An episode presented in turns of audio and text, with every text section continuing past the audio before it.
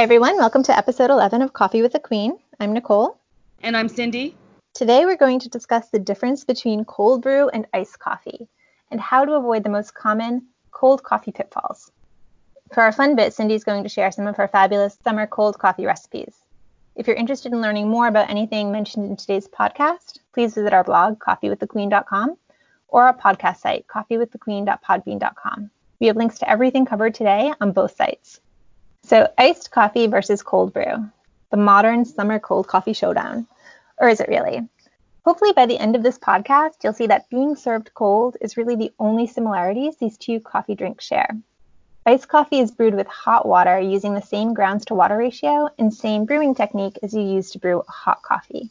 Using hot water allows for extraction of those wonderfully crisp, clean, upper, bright notes, like that high acidity that brings that fruit and citrus tones that we love while using the same grounds to water ratio ensures that your coffee tastes like your coffee.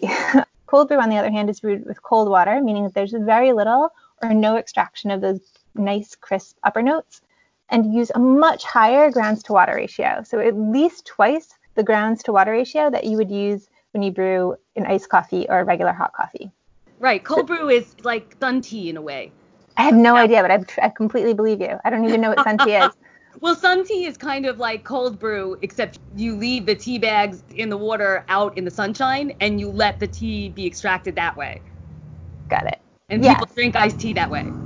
Okay, yes. The iced coffee and cold brew taste very different. I'm assuming that a sun tea versus a regular tea also kind of has this big difference in the way that the flavor comes out from these two different brew techniques.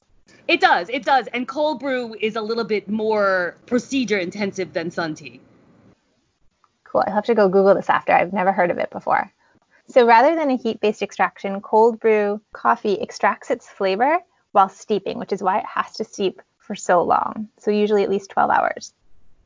So between the cold water and the long exposure, a bean's base notes will dominate the cold brews. You'll never have a cold brew that has hints of apricot and lemon and citrus, but you will get those deep, rich chocolate tones, which are all the base notes. So whereas iced coffees, you know, just we just said everything we expect of a hot coffee, so bright acidity, balanced flavor palette, complexity, a moderate mouthfeel. Cold brew will take those same beans and make them much thicker, richer. It reduces the acidity, which doesn't come out again without the heat extraction.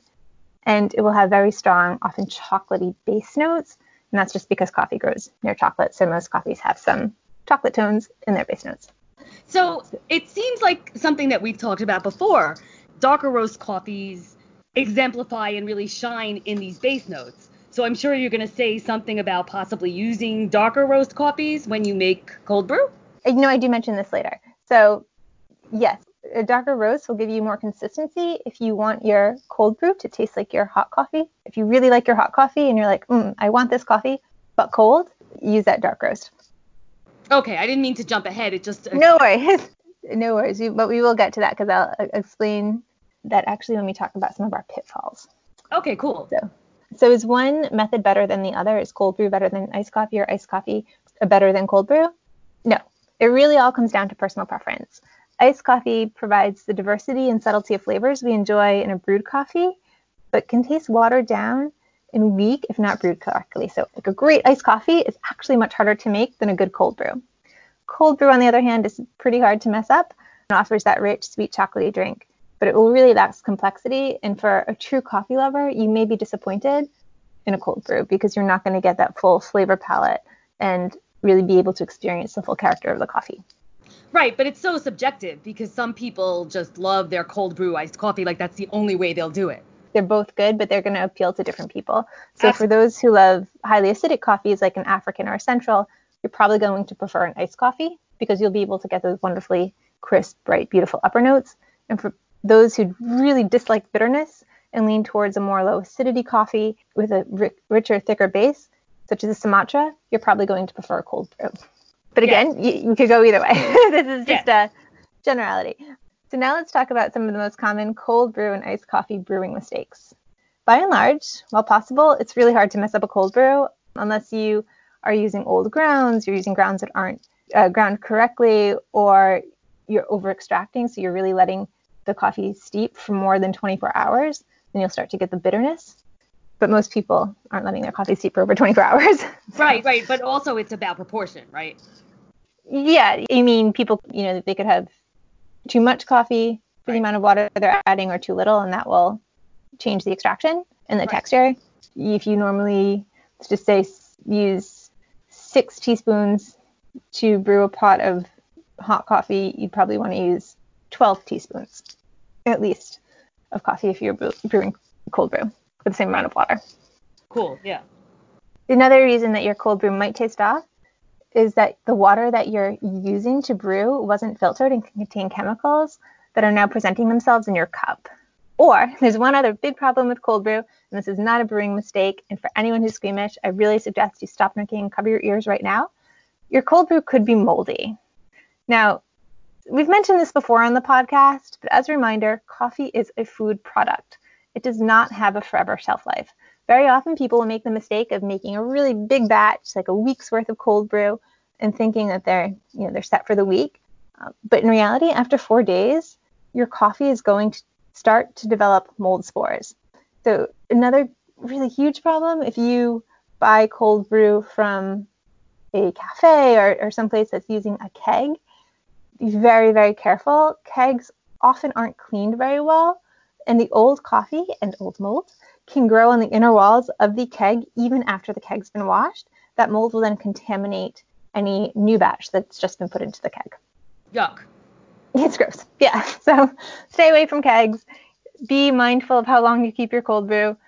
If it tastes odd at all or you see anything growing in your coffee, do not dump it. it. okay. I want to say that some people think that they can keep their cold coffee longer. It's like they've been lulled into a false sense of security because you can buy those cold brew coffee bottles in the grocery or in the yes. shop, and those have preservatives in it. So it's like anything else that you make yourself at home.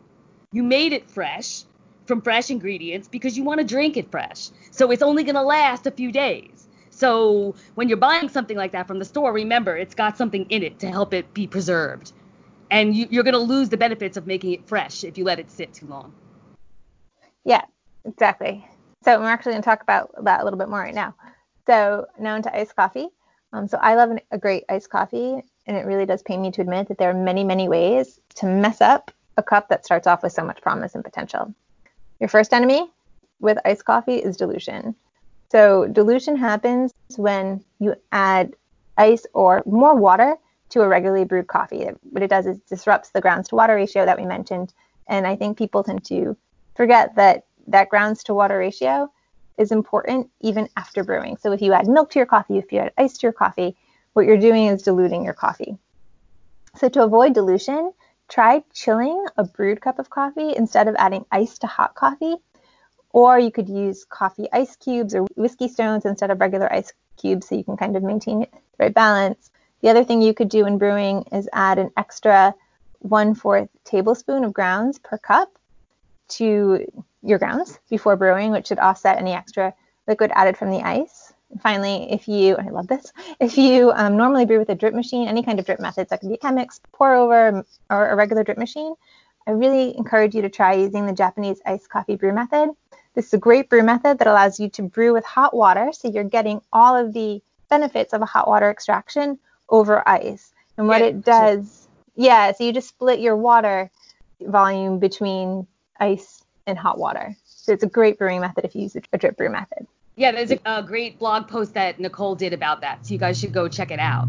I also wanted to say a lot of uh, modern drip coffee machines actually have brew over ice methods built into them, like mine does. Oh, I didn't know that. So, yeah. yeah, yeah. And the result tastes a lot like the Japanese pour over.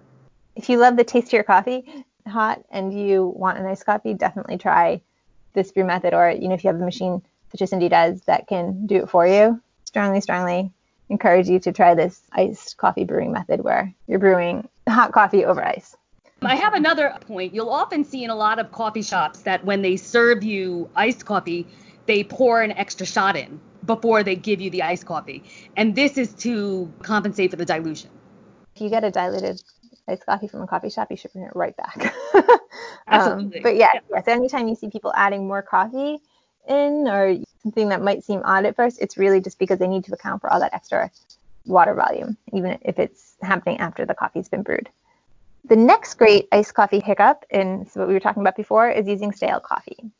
So I think to harp on my second favorite topic of the day after mold is coffee is a food product and it stales. So it's perfectly fine to use your leftover morning coffee.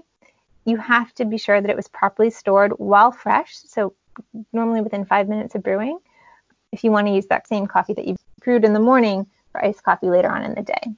Yeah, I actually have a carafe thermos. And so if I have coffee left over, I will put it in that thermos for an iced coffee in the afternoon. And I spill it out with the next coffee that I make. And so that's how I always have a supply of chilled coffee in my fridge. I used to do that often when I was in college, and if now I'm going to have a nice coffee, I might do that too. The key is if you're doing that, be sure that you transfer your coffee to an airtight container absolutely within 30 minutes of brewing your coffee because coffee stales within 30 minutes, but I would say within five minutes. So as soon as it stops steaming, I would transfer that coffee and get a lid on it. If you leave properly stored coffee on the counter, so in an airtight, light blocked container, it should stay fresh for up to 24 hours and it should stay fresh for up to four days if placed in the refrigerator. Right. That's my strategy. That's, that's yeah, no, that, I mean, that's a good one. Uh, we used to do that a lot. My grandmother was a very big iced coffee fan in the summer. So we used to do that a lot in the summer. Right. Well, um, I'm always uh, experimenting with iced coffee cocktails and coffee drinks. So I always need like a nice supply of pre-chilled coffee in the fridge. Oh, that's true. Yes, and I'm always cold, so I'm always going for my hot coffee. But that is that is a really good trick. Like every once in a while on a hot day, I'll actually do the same. If I feel like I might be lazy in the afternoon, just do that. If I don't feel like doing my Japanese iced coffee method. Now to our final great iced coffee and cold brew pitfall. It's assuming that coffee tastes the same cold as it does hot. It doesn't. We all make this mistake. At some point, we all have grabbed a cup of iced coffee and been like, oh, this does not taste like what I expected, especially if you drink that same coffee brewed hot regularly. And the reason is that coffee structure and therefore the taste notes that come out change as it cools in your mouth. When you sip coffee, as it's cooling and changing, it hits different parts of your mouth and different notes are more prominent as the coffee cools. So when selecting a coffee that you plan to drink cold, keep in mind that the coffee's dominant notes particularly will change as they cool. Those dominant notes tend to be base notes. They won't change as dramatically as the upper notes. Those are going to be the crisp, bright, sweet notes. So as the coffee cools, the upper notes and acidity become more difficult to detect even with a really well brewed iced coffee, just want to use the Japanese brew method because we're, we're really promoting that today, uh, the acidity will be much more difficult to detect, even right after brewing, but most definitely as the coffee begins to cool further. In cold brew, again, those notes often just fail to appear entirely. So this goes back to what I was saying before about the roast type you choose for your iced coffee. Yeah, so if you um, really love consistency in your coffee between hot and cold, I would say definitely go with a strongly brewed coffee or a dark roast because the dark roasts are brewed to roast specifications. They're not really meant to make the coffee's natural character shine through. You're really focused on a roast. That's why most French roasts will taste somewhat similar, regardless of where you go in the world. If you're going to high quality roaster, same thing with Italian roast. They are brewed to a roast profile, and that roast profile should hold relatively consistent as the coffee begins to cool. A medium roast, a full city roast, Vienna roast, those roasts really are meant to kind of celebrate the coffee's natural character. Those upper notes likely diminish as the coffee cools, so you have to be really mindful of that when you're drinking it. You just can't expect the coffee to taste exactly as it would were you brewing it hot. I'm gonna um, throw something else in there. It's very interesting. I'm a black coffee drinker, no sugar. I love the way different coffees taste, right? Mm-hmm. I'm a coffee lover. I love the flavor of coffee. But when I have iced coffee, it's about the only time that I enjoy a little bit of milk in my coffee. So I'm just going to encourage people to try out taking their iced coffee differently than they do their hot coffee. Yeah, no, I think that's a good point, and that probably goes back to the point that it's going to taste different. So to me, personally, like I, I do drink my coffee black and I tend to be more of a hot coffee drinker. Iced coffee to me always tastes a little bit bitter, regardless of whether it's cold brew or iced coffee. And I think it's because it is pulling out more of those dark base notes where I really love upper bright notes. I love all coffee, but I definitely lean towards medium and full city roast. I love those bright right. And, right, and I lean So- towards a darker roast, but even for me, I think there's a slight bitterness in my iced coffee, which is why I'll put a little cream in it. yeah, so experiment and try. Yeah, so that wraps up our cold coffee section of this podcast. Now we can get on to the recipes. What have you got for us today, Cindy? So today I'm going to talk about my favorite iced coffee treat. Whether you pronounce it frappe or frapp, there's some debate about it. Nothing is as refreshing to me on a hot day. Traditionally, it's a blend of coffee, ice, milk, and something extra. So the pronunciation and the origin is much debated. Some say it comes from a very famous coffee maker's experiments in Greece. Others say a well known American fast food chain featuring a famous clown is responsible for pronouncing it frappe instead of frap. And let's not forget that extremely popular coffee chain out of Seattle that can be found on every corner of the Upper West Side in Manhattan who put a chino at the end and call it their own. The point is that whatever you call it and wherever it comes from, it's delicious. And I have gathered some of my favorite frap recipes together and posted them on our blog, coffeewiththequeen.com. And so I'm not going to take you through all the details, but I will share a trick with you that I picked up. And this goes back to what Nicole and I were talking about concerning dilution. My trick for the perfect frap is to prepare coffee ice cubes the night before, but a lot of them, like two cups worth of them. And then the next day, when you're ready to make your frap, you use those coffee ice cubes instead of fresh coffee in the blender. And this will end up with a much richer and a bolder drink than if you were to use a combination of coffee and ice. And now, of course, as we've said before, this is subjective. So if you experiment with your fraps and you prefer using, you know, regular ice with your coffee, I am not one to stop you. Go for it. But if you have the opportunity, please try my frap trick, creating your coffee ice cubes the night before and then using them in the blender the next day. Anyway, that's where I'm going to leave you. It was short and trust me, very sweet today. But please check out my frap favorites. I've combined them into one blog for you. And as always, feedback, suggestions, comments, your tips and tricks are so welcome. Nicole and I just love to get your feedback. And with that, I'm going to give it up back over to Nicole. Thanks, Cindy. Pretty much, you put coffee in a blender with anything, you got me on board. That concludes episode 11 of Coffee with the Queen. Thank you for joining us. And again, links to everything that we've discussed today are available on our blog, coffeewiththequeen.com, or on our podcast, coffeewiththequeen.podbean.com. If you like this podcast, as Cindy mentioned, please let us know. Please give us five stars on iTunes. And please give us your feedback, including anything that you don't like that we do, but more importantly, topics that you'd like discussed, because we always love to give you something that you want to hear. Yeah, Um, and let us know if you're interested in seeing us uh, go live with maybe some coffee demonstrations or Q and A's. Yes, yes, because we could definitely do that um, either on YouTube or Instagram. If you are interested in learning more about our coffee, please visit our website, thequeenbean.com. With that, I hope you guys have a wonderful August. Yes, guys, stay safe, stay happy, stay healthy, and we'll see you next time.